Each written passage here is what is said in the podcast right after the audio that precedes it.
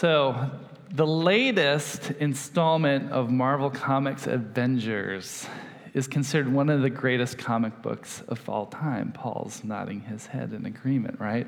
Uh, I think it's okay, and a lot of my high school friends would disagree with me, and we debate on uh, which, if this is the best. But I think what we do agree on is what is intriguing about this film is the central character the villain, Thanos, is what makes this such an interesting film.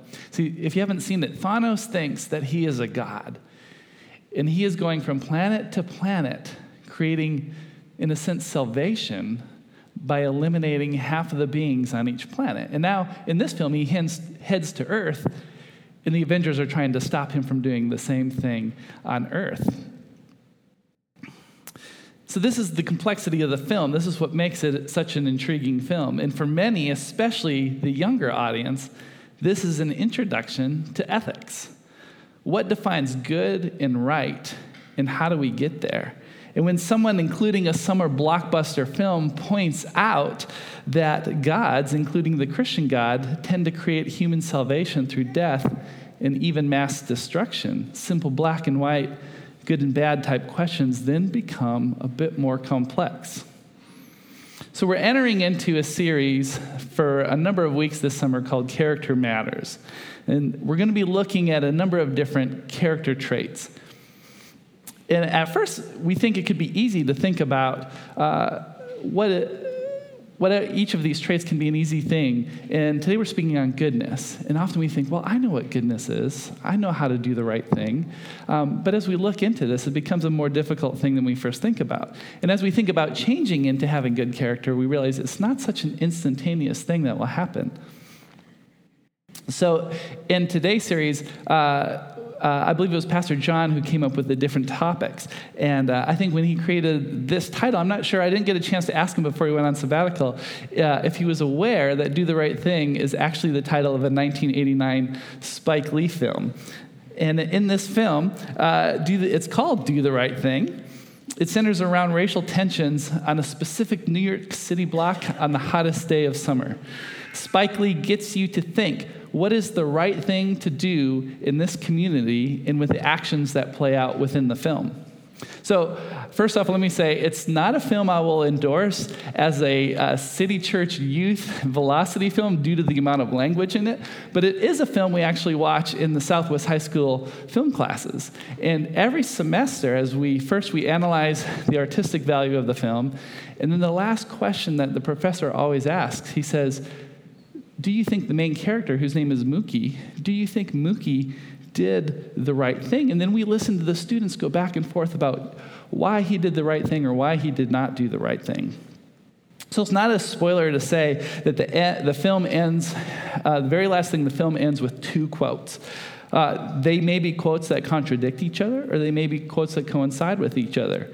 And each quote is rather long, and the subject matter doesn't fit our message for today. But I, I wanted to give you just a quick example because showing the example does speak into our message that we have today. So the first quote that, that comes up is from Dr. Martin Luther King Jr. And he starts the quote by saying, Violence as a way of achieving racial justice is both impractical and immoral. And then the, the longer quote goes on to explain by what he means by that. And then, then it fades out, and the next quote that comes up is by Malcolm X. And he starts out by saying, I believe there are both good and bad people within America. And then he ends with this quote.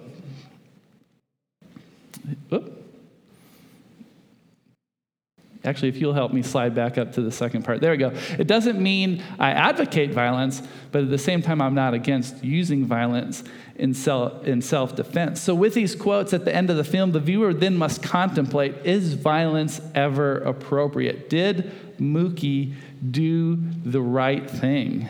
So it makes me wonder how do we know what the right thing is? And when I was uh, in high school and this film was in the theaters, my first thought was, well, I'm going to side with uh, Dr. King's approach because he was a Christian and I'm a Christian, so that must be what the right approach is. That got the endorsement to it. Uh, but even as we look back, other Christians, people who followed Jesus, who had Bible believing views, did not agree with Dr. King. The opponents were both attempting to follow Jesus. Both Dr. King and his opponents were Bible believing Christians. Many of them were also seminary trained pastors, much like Dr. King as well. They both believed they were doing the right thing. So the question is how do we know then, when even as Christians, that we are doing the right thing? So this is what ethics is. And uh, the, the seminary I attend, we, one of the requirements for the Masters of Divinity program is we had to go through two courses, two different semesters of ethics. And one of the things that I remember is that learning, uh, one of the things we learned is that we learn ethics from a very young age. We learn about the moral codes of our family, the moral codes of the school that we're in, uh, our country, our neighborhoods, our church. So, as Christians, then, how do we define ethics? One of the quotes that I liked in my studies from that is from Christian ethicist Robert Lovin, who says, everybody, everybody wants to live a good life, and nearly everybody thinks about how to do it. So, he's not talking about, at this point, he's not just talking about Christians, he says, everybody wants to do good. And then he goes on to define Christian ethics as the Christian stance is an approach to moral problems that begins from a set of beliefs that are generally, generally shared among Christians, including beliefs about God and about how God's presence in Jesus of Nazareth reshapes human lives and indicates the direction of human history. So, I, I, think this is a good definition, and I like this one. Um, but as we look at different Christian ethics, we find there's not just one simple answer. To contrast that, even, is uh, from the KKK's statement of belief. It's derived from an understanding of Christian ethics. Part of it says, the Knights Party is a political organization and believes we rightfully place our foundation upon the word of Jesus Christ.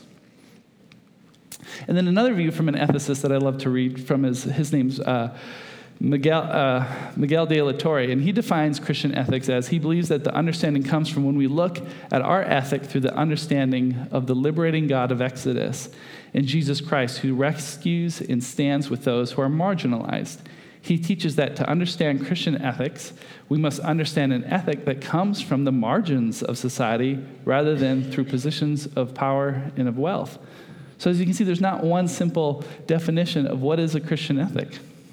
So I think of De La Torre's definition, definition of ethics when I read the gospel accounts of a wealthy man who wants the eternal life that Jesus offers. So let's look at the Gospel of Mark today. This is in a couple of the Gospels. Oops, sorry. Um, so we're going to look at the, the one in Mark. And if you want to follow in your Pew Bibles, we'll be camping on this verse today. It'll be on the screen as well. Uh, and it starts at 10, verse 17. As Jesus started on his way, a man ran up to him and fell on his knees before him. Good teacher, he asked, what must I do to inherit eternal life? Why do you call me good? Jesus answered, No one is good except God alone. You know the commandments. You shall not murder. You shall not commit adultery. You should not steal. You shall not give false testimony. You shall not defraud. Honor your father and mother. Teacher, he declared, all these I have kept since I was a boy. Jesus looked at him and loved him. One thing you lack, he said go sell everything you have and give to the poor, and you will have treasure in heaven. Then come follow me. At this, the man's face fell. He went away sad because he had great wealth. Jesus looked around and said to the disciples, How hard it is for the rich to enter the kingdom of God. The disciples were amazed at his words, but Jesus said again, Children, how hard it is to enter the kingdom of God. It is easier for a camel to go through the eye of a needle than for someone who is rich to enter the kingdom of God. The disciples were even more amazed and said to each other, Who can be saved? Jesus looked at them and said, With man, this is impossible, but with God, all things are possible. So, if we were to consider De La Torre's definition of ethics, the rich man not doing the right, was not doing the right thing because he was not willing to give up his wealth, right?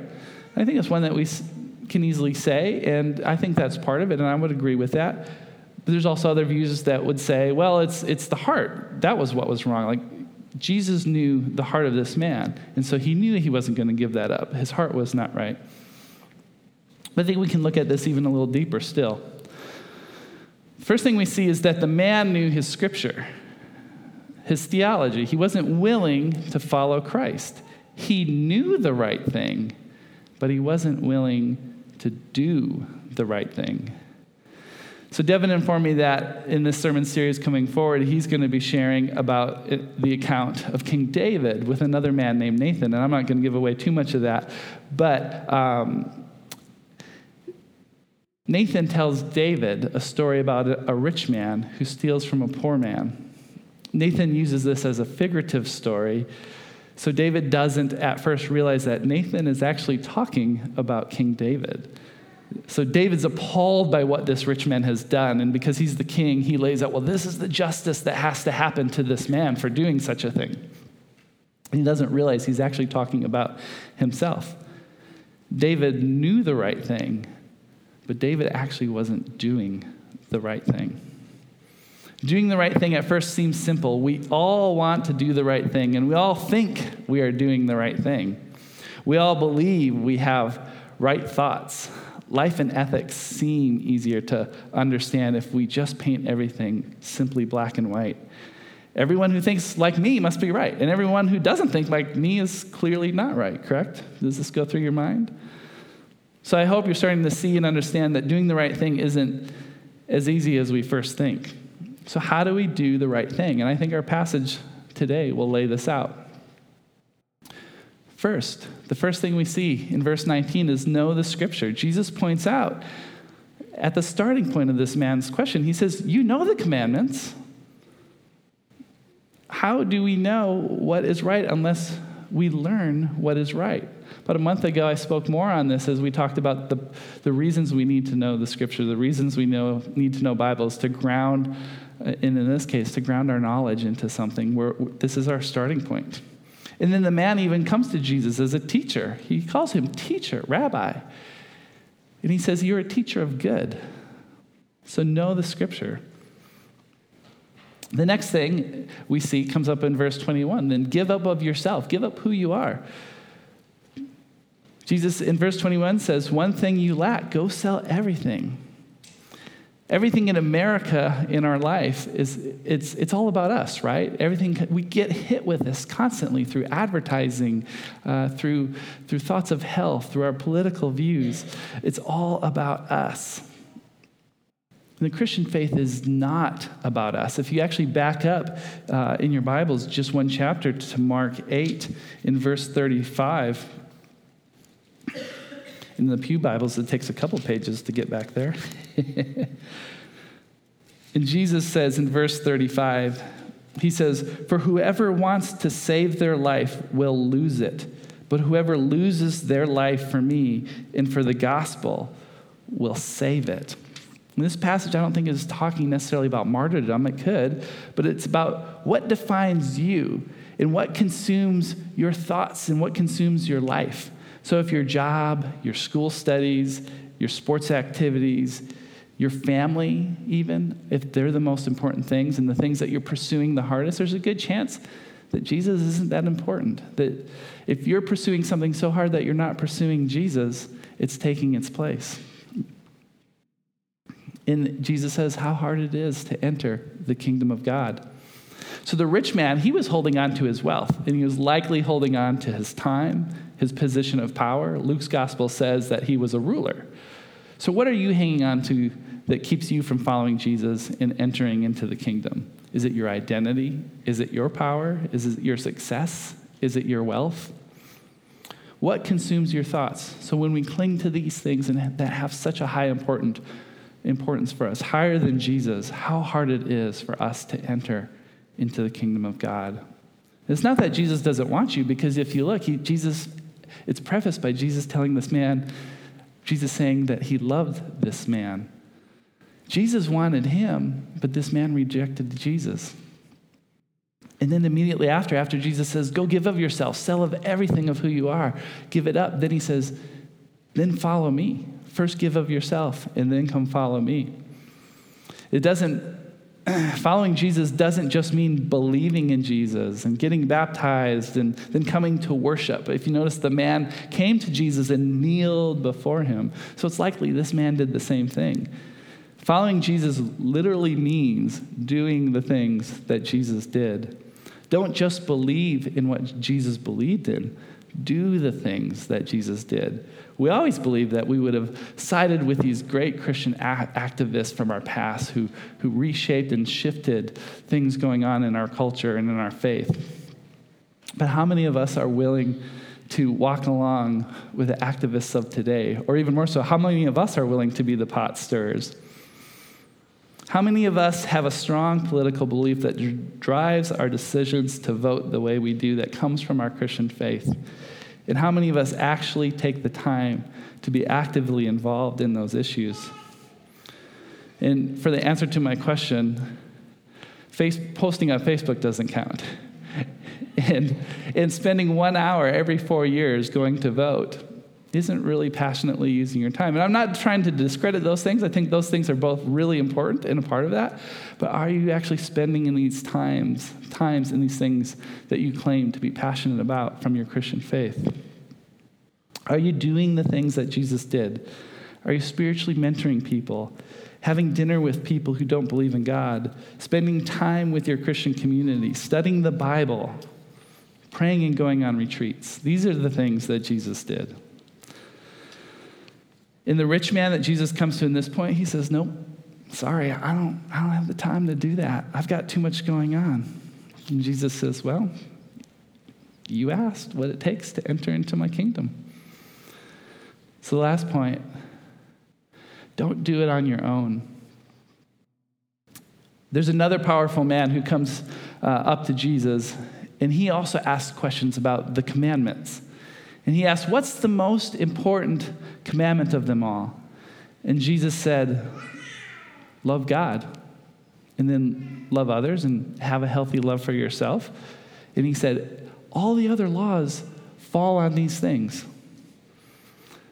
And that's what Jesus said. You guys, don't let your trying to achieve this understanding of theology and ethics to hold you back. As we're seeing today, it's a complicated thing, and that's fine.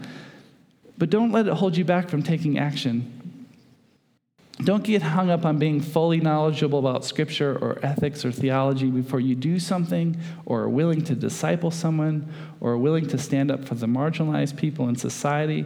Loving God and loving other people is the most important, and the rest will work itself out if you are doing those things earnestly. So, as a seminary student, I, I, I often get caught up in trying to discover and understand what the correct theology is. What's the right theology?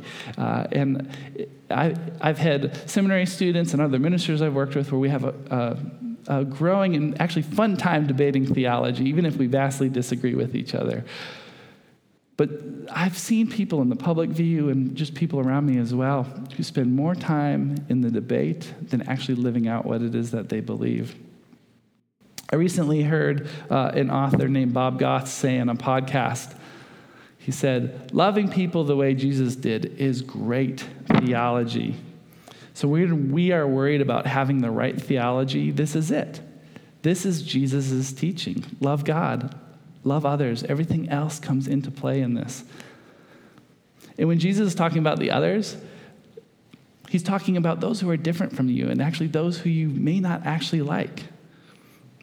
So you can't do this on your own. You need God. Verse 27 says, You need God for salvation. Before that, Jesus said, You need to be with me, right? He says, Come follow me.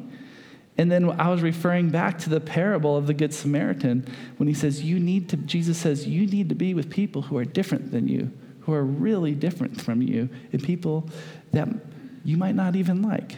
You can't do this on your own.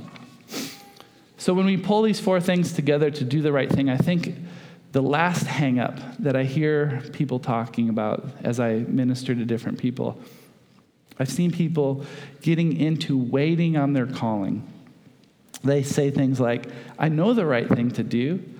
I would do something, but I'm still waiting on God to call me to do something. And I know it's going to be something big because the world is such a mess right now. And so they sit spiritually frustrated that the world is a mess and that they're still waiting on their calling from God. And then in the meantime, they pray for God to fix the mess of the world. And they wonder why it's not getting fixed or why the calling is not coming. And I can't close this message out better than a quote I heard from a pastor and author named Erwin McManus that he said at a conference a few years ago I was at. And he said this He said, I hear people of faith saying all the time, Look at the mess of this world. Why doesn't God do something? It's time for us to stop screaming to heaven, God, do something. And we need to hear God screaming back from heaven saying, I did do something. I created you. Now you do something. Let's pray. God, we ask that you be with us through our understanding of what, what is good and right and pure. We ask that you give us the wisdom and then that you give us the inspiration. May we understand that our calling is just simply to follow you. May we be willing to follow you. May we put you above everything else in our life. In your name we pray. Amen.